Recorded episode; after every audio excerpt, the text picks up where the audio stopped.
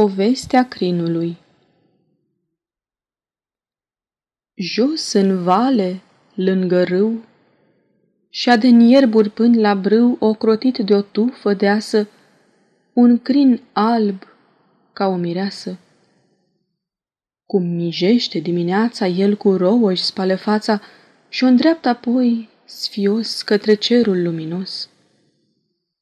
Floarea lui, cea delicată, numai soarelui o arată, iar acesta îi trimite raze blânde să-l alinte.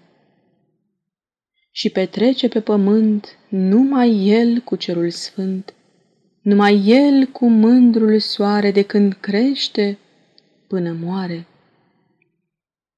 Crinul e, copilul meu, chipul sufletului tău, alb, curat, privind mereu numai sus la Dumnezeu.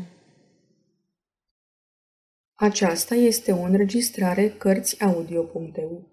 Pentru mai multe informații sau dacă dorești să te oferi voluntar, vizitează www.cărțiaudio.eu. Toate înregistrările Cărțiaudio.eu sunt din domeniul public.